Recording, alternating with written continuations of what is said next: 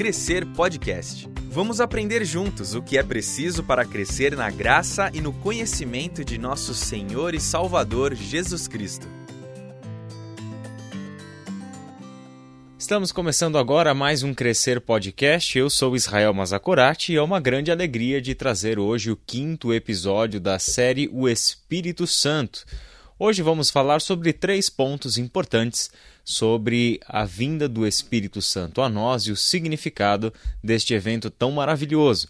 Primeiro deles, nós vamos fazer uma leitura de 1 Coríntios, capítulo 2, do verso 10 até o 12, e entendermos um pouco mais sobre o significado do Espírito Santo que nós recebemos. Depois faremos uma leitura de Romanos 8, 26 e 27 e tentaremos compreender um pouco melhor o que Paulo argumentou sobre o conhecimento mútuo que existe entre Deus Pai e Espírito Santo.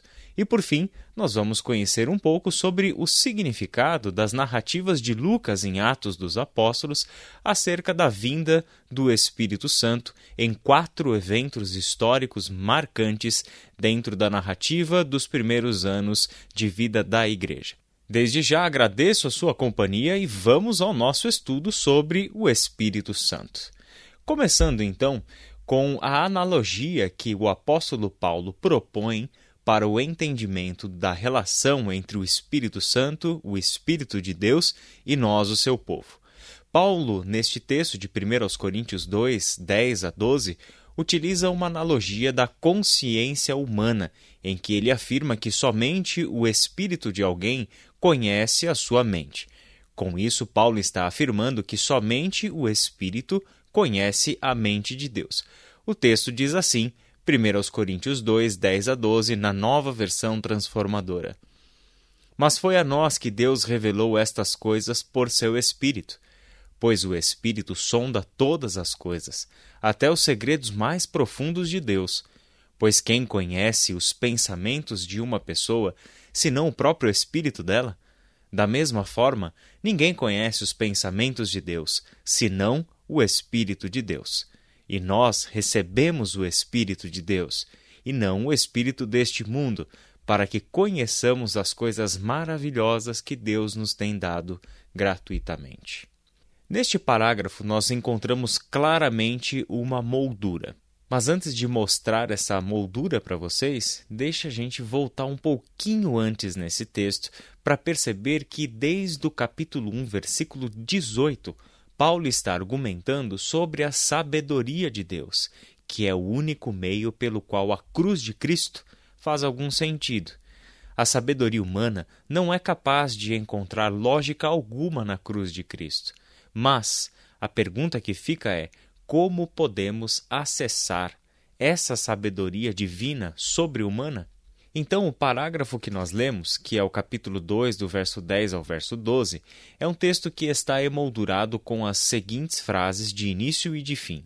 No início, Paulo diz: Mas foi a nós que Deus revelou estas coisas por seu Espírito. E no fim, e nós recebemos o Espírito de Deus e não o Espírito deste mundo, para que conheçamos as coisas maravilhosas que Deus nos tem dado gratuitamente. O que fica claro nesses dois casos é que Paulo está argumentando sobre como nós recebemos essa sabedoria divina. E a resposta que esta moldura traz para nós é que Deus nos concedeu o seu Espírito.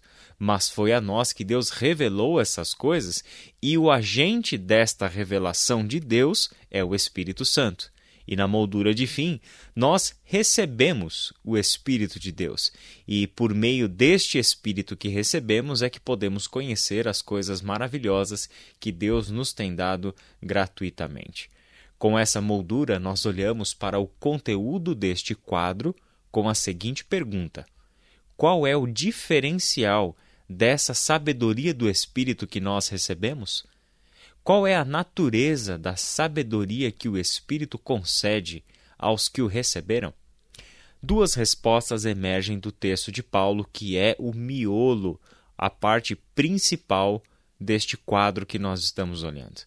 Primeira resposta é quando Paulo diz assim: Pois o Espírito sonda todas as coisas, até os segredos mais profundos de Deus.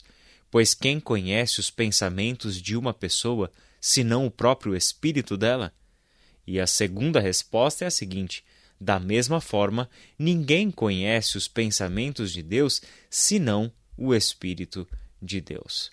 Nessa argumentação, Paulo afirma que o Espírito Santo faz quatro coisas. Em primeiro lugar, ele diz que o Espírito sonda, examina cuidadosamente, isto é, ele investiga, ele estuda, ele perscruta todas as coisas, até os segredos mais profundos de Deus. Não existe absolutamente nada, nenhum conhecimento, nenhuma verdade que esteja oculta ao Espírito Santo. E isso vai tão profundamente na raiz da capacidade de conhecer que o que é alvo da sondagem, da investigação, do estudo cuidadoso do Espírito Santo é a mente do próprio Deus. Logo, tudo está totalmente claro para o Espírito Santo e nenhum conhecimento está oculto a ele. É o Espírito que conhece e examina tudo, investiga tudo, todo conhecimento, até mesmo os da mente do próprio Deus.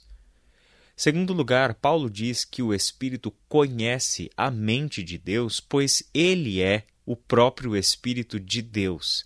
Essas duas competências do Espírito, que é perscrutar e conhecer todas as coisas, inclusive os segredos mais profundos da mente de Deus. Olha o nível de conhecimento que nós estamos falando. Habilita o Espírito Santo a fazer duas coisas agora em nossa direção. Em primeiro lugar, Paulo diz que o Espírito habita no povo de Deus. Ele fala isso ao dizer que nós recebemos o Espírito. E este Espírito que habita o povo de Deus, e recebemos ele, lembrando, por graça, por dádiva de Deus, este mesmo Espírito agora ensina o povo de Deus. Este ensino que o Espírito Santo dá ao povo de Deus é o que o capacita a compreender as maravilhas de Deus. Ou seja, o Espírito Santo torna o povo participante nada menos do que do conhecimento da mente de Deus. Um conhecimento que, obviamente, é inacessível por vias meramente humanas. Assim, o Espírito Santo é quem abre as portas de conhecimento de Deus e do universo, que estão inacessíveis à razão natural do ser humano. A dádiva do Espírito que recebemos consiste, entre outras coisas, portanto, em participação. Quem tem o Espírito Santo de Deus não está mais alheio à vida de Deus, já que o Espírito Santo conhece, perscruta, todas as coisas, até mesmo os segredos mais profundos da mente do próprio Deus. E este é o Espírito que Deus nos concedeu, o Espírito que Deus deu ao seu povo. Significa que um elemento fundamental da presença do Espírito Santo no seu povo é o fator de participação. Agora, se nós estamos no Espírito e o Espírito está em nós, não estamos mais alheios à vida do próprio Deus. Ouça o que Pedro escreveu em 2 Pedro capítulo 1, versículos 3 e 4, NVT, nova versão transformadora. Deus, com seu poder divino, nos concede tudo de que necessitamos para uma vida de devoção, pelo conhecimento completo daquele que nos chamou para si por meio de sua glória e excelência.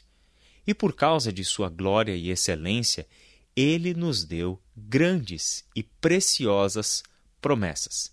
São elas que permitem a vocês participar da natureza divina e escapar da corrupção do mundo causada pelos desejos humanos.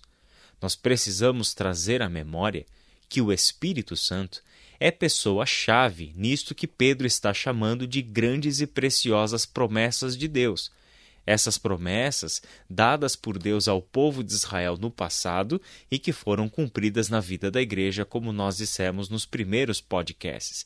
Em primeiro lugar, a vinda do Espírito é o cumprimento de uma promessa de Deus ao seu povo. Agora existe um outro texto que é Romanos 8, 26 a 27, onde nós encontramos a mesma verdade, ou seja, o conhecimento mútuo da mente, do Espírito e de Deus Pai, agora dito de uma forma invertida. Essa metáfora, então, da consciência retorna no texto de Romanos 8, 26 a 27. Neste trecho, Paulo afirma novamente que entre Deus Pai e o Espírito existe um conhecimento mútuo. Tal conhecimento vai muito além do relacionamento pessoal. É um conhecimento interior, conhecimento de mente. Paulo escreveu o seguinte: E o Espírito nos ajuda em nossa fraqueza, pois não sabemos orar segundo a vontade de Deus, mas o próprio Espírito intercede por nós com gemidos que não podem ser expressos em palavras. E o Pai, que conhece cada coração, sabe quais são as intenções do Espírito, pois o Espírito intercede por nós, o povo santo, segundo a vontade de Deus. Segundo essa afirmação de Paulo, o Pai conhece cada coração, conhece cada coração nosso, sabe das nossas intenções, dos nossos desejos, sabe das intenções dos nossos corações. Só que tem algo mais que o Pai sabe. Pai sabe quais são as intenções do Espírito. Esta palavra usada por Paulo no texto grego original, fronema, é uma das possíveis traduções da palavra espírito, mente, que significa modo de pensar, o desejo, a intenção. O Pai conhece, portanto, a mente do espírito não no sentido físico da mente do espírito, mas ele conhece os processos de pensamento do espírito. Ele sabe como o espírito pensa e ele sabe como que o espírito expressa os seus desejos e intenções em ações. Ele sabe qual é o comportamento do espírito proveniente do seu modo de pensar. Portanto, a mente do Espírito é perfeitamente conhecida pelo Pai. Por isso mesmo é que o Espírito está capacitado a interceder por nós, o povo santo, segundo a vontade de Deus. Este é o Espírito que foi derramado em nós, e essa é uma passagem magnífica do Evangelho. Ora, se nós vimos que Deus conhece a mente do Espírito e o Espírito conhece e perscruta a mente do próprio Deus, para para pensar que nós recebemos este Espírito. Nos tornamos, portanto, participantes da mente de Deus e absolutamente nada da vida de Deus, dos planos de Deus, dos projetos de Deus para a história agora estão escondidos de nós. Com essa perspectiva, totalmente dependente do cumprimento da promessa de Deus, que era a vinda do seu Filho e que daria a nós, por isso, a vinda do Espírito Santo, é que nós entendemos melhor o que Jesus quis dizer quando enviaria aquele que nos conduziria a toda a verdade. De que outra forma seríamos capazes de compreender toda a revelação divina se não fosse por intermédio do Espírito Santo de Deus que foi doado a nós? Este conhecimento é importante quando vamos para as Escrituras ler a palavra de Deus. A capacidade nossa de entender com clareza a mensagem comunicada nas Escrituras é proveniente da dádiva do Espírito. Somente pelo conhecimento do Espírito é que nós seremos capazes de compreender o plano de Deus revelado na história e registrado nas Escrituras. É por isso mesmo que toda leitura que fazemos das Escrituras não pode ser para nós um evento simplesmente mecânico e um processo totalmente racional e natural. Para nós, toda leitura da Bíblia é acompanhada por um verdadeiro milagre, desde que estejamos conscientes e leiamos a Bíblia nessa perspectiva. O milagre da compreensão. Porque se na palavra de Deus está revelada a mente de Deus, e conhecer a mente de Deus é uma exclusividade de quem tem o Espírito de Deus, logo, se nós somos capazes de ler e compreender a mensagem do Evangelho e moldarmos a nossa vida de acordo com essa mensagem, é porque um milagre está acontecendo. O milagre da compreensão por causa da participação que temos na mente de Deus por causa do Espírito Santo de Deus que foi derramado em nossos corações. Paulo escreveu o seguinte em Romanos capítulo 5, verso 5: "E a esperança não nos decepciona, porque Deus derramou seu amor em nossos corações por meio do Espírito Santo que ele nos concedeu." Deus se derramou em nossos corações, já que Deus é amor, e ele fez isso por meio do Espírito Santo que ele nos concedeu.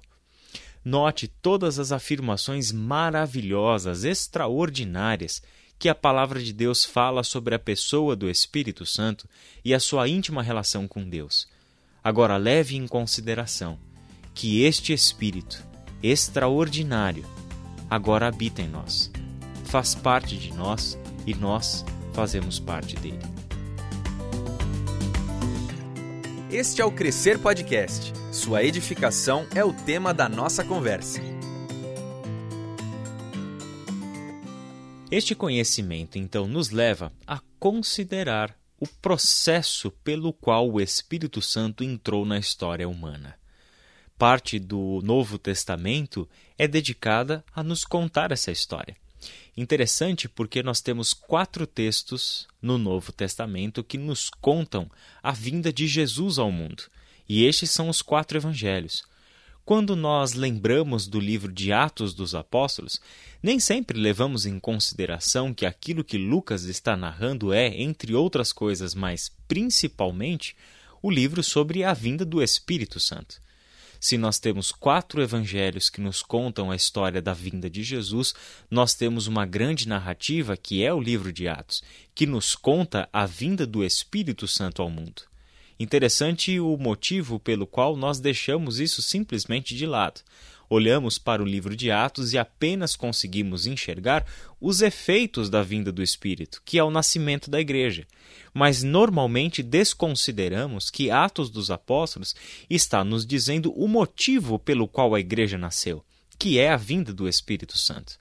Por isso, é tremendamente significativo que o livro de Atos conte a vinda do Espírito como um evento histórico e jamais como algo individual e independente do tempo e do espaço. O que eu quero dizer com isso? Seria tremendamente estranho nós lermos nos evangelhos é, a vinda de Jesus ao mundo sendo prefaciada pela seguinte frase: Em algum momento e em algum lugar do mundo, Jesus nasceu. Os evangelhos não fazem isso, muito pelo contrário.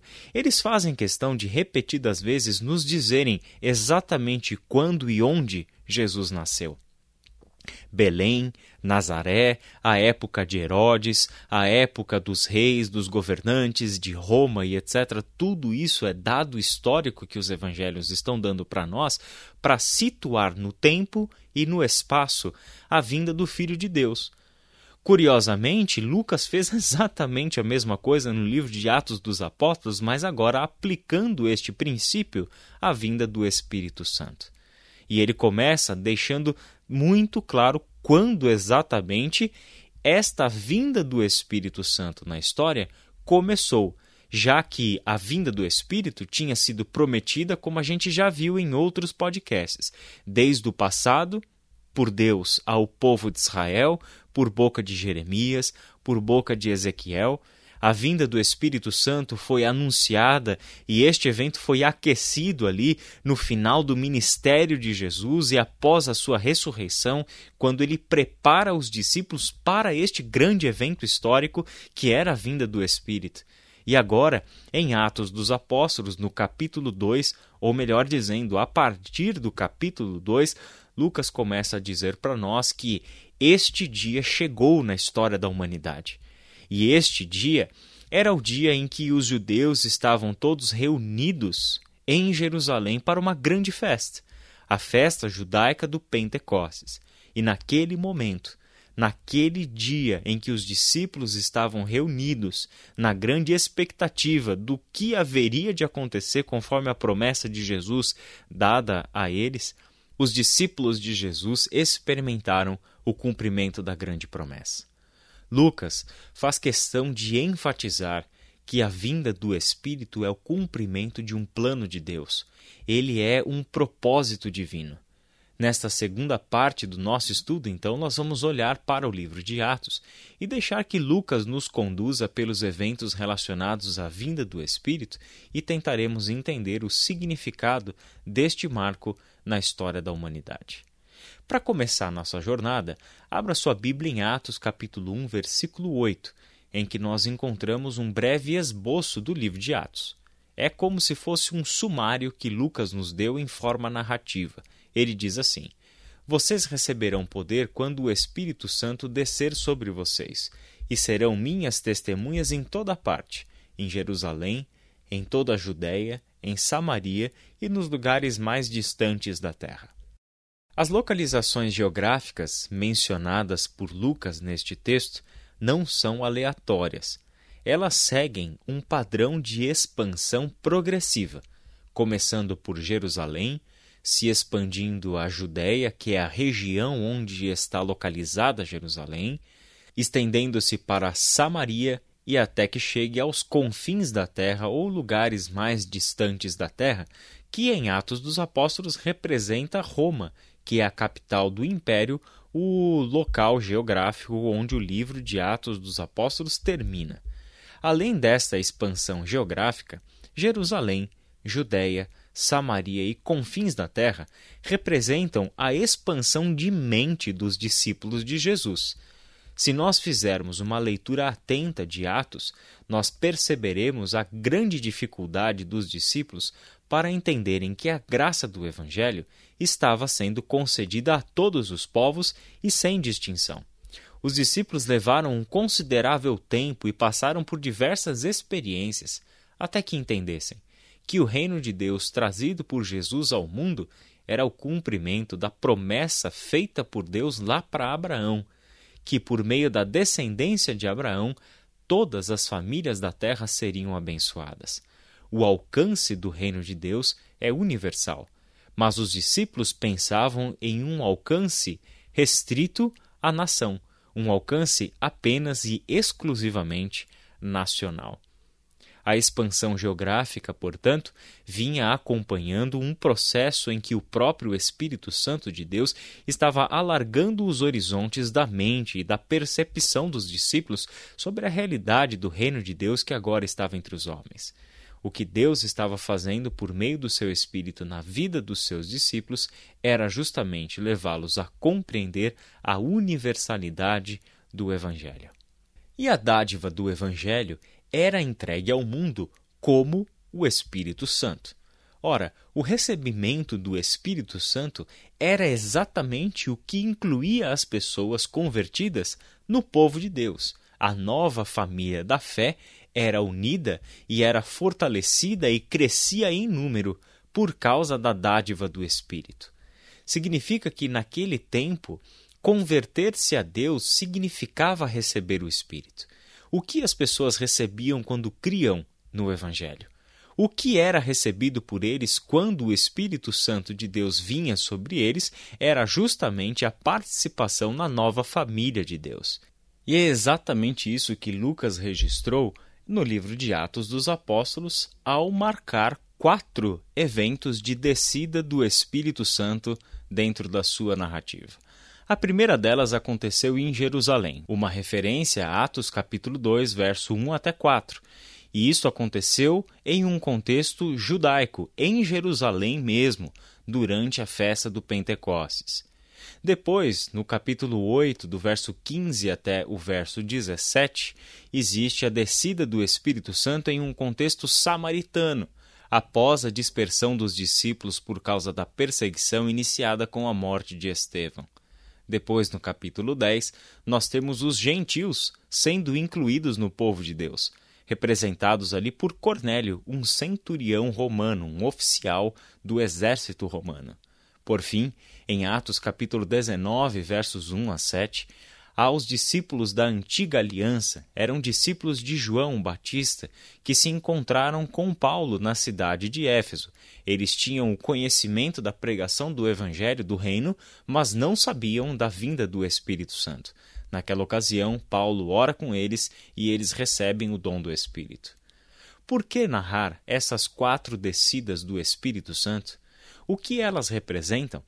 representam a vinda do Espírito sobre toda a carne, sem distinção, em que judeus e gentios agora estavam formando, juntos e unidos, um novo povo de Deus. É sobre isso que Paulo falava ao escrever o seguinte em Efésios capítulo 2, do verso 19 ao verso 22. Portanto, vocês já não são estranhos e forasteiros, mas concidadãos do povo santo e membros da família de Deus. Juntos, somos sua casa, edificados sobre os alicerces dos apóstolos e dos profetas. E a pedra angular é o próprio Cristo Jesus. Nele somos firmemente unidos, constituindo um templo santo para o Senhor. Por meio dele, vocês também estão sendo edificados como parte dessa habitação, onde Deus vive por seu Espírito. O que nós encontramos, portanto, e para caminharmos para o fim do nosso podcast, é que Lucas faz questão de narrar para nós que a vinda do Espírito Santo só é completa na história quando todos têm acesso a mesma dádiva, ao mesmo dom. O Espírito Santo não era a doação da graça divina para exclusivamente o seu povo. Mas a vinda do Espírito Santo seria completa quando todos os povos tivessem acesso a ele e representantes de todos os povos pudessem ser incluídos no mesmo povo, naquilo que Paulo chamou de família de Deus. A dádiva do Espírito é a dádiva da inclusão daqueles que estavam separados de Deus, das suas promessas e das suas alianças.